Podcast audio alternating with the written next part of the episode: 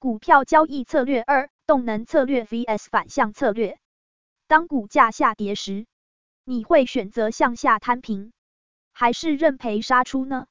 每个人投资的本金有限，除了开杠杆，如何有效率的使用资金，就是获利重点。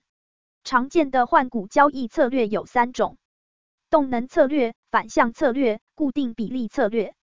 动能策略，卖出亏损部分，持续加码赚钱的标股，注重资金效率，勇敢认错认赔换股。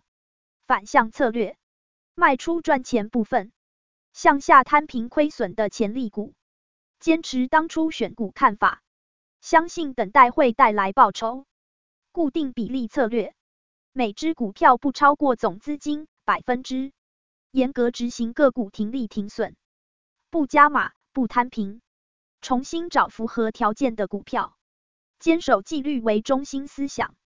你习惯的换股策略是哪种呢？欢迎留言一起讨论。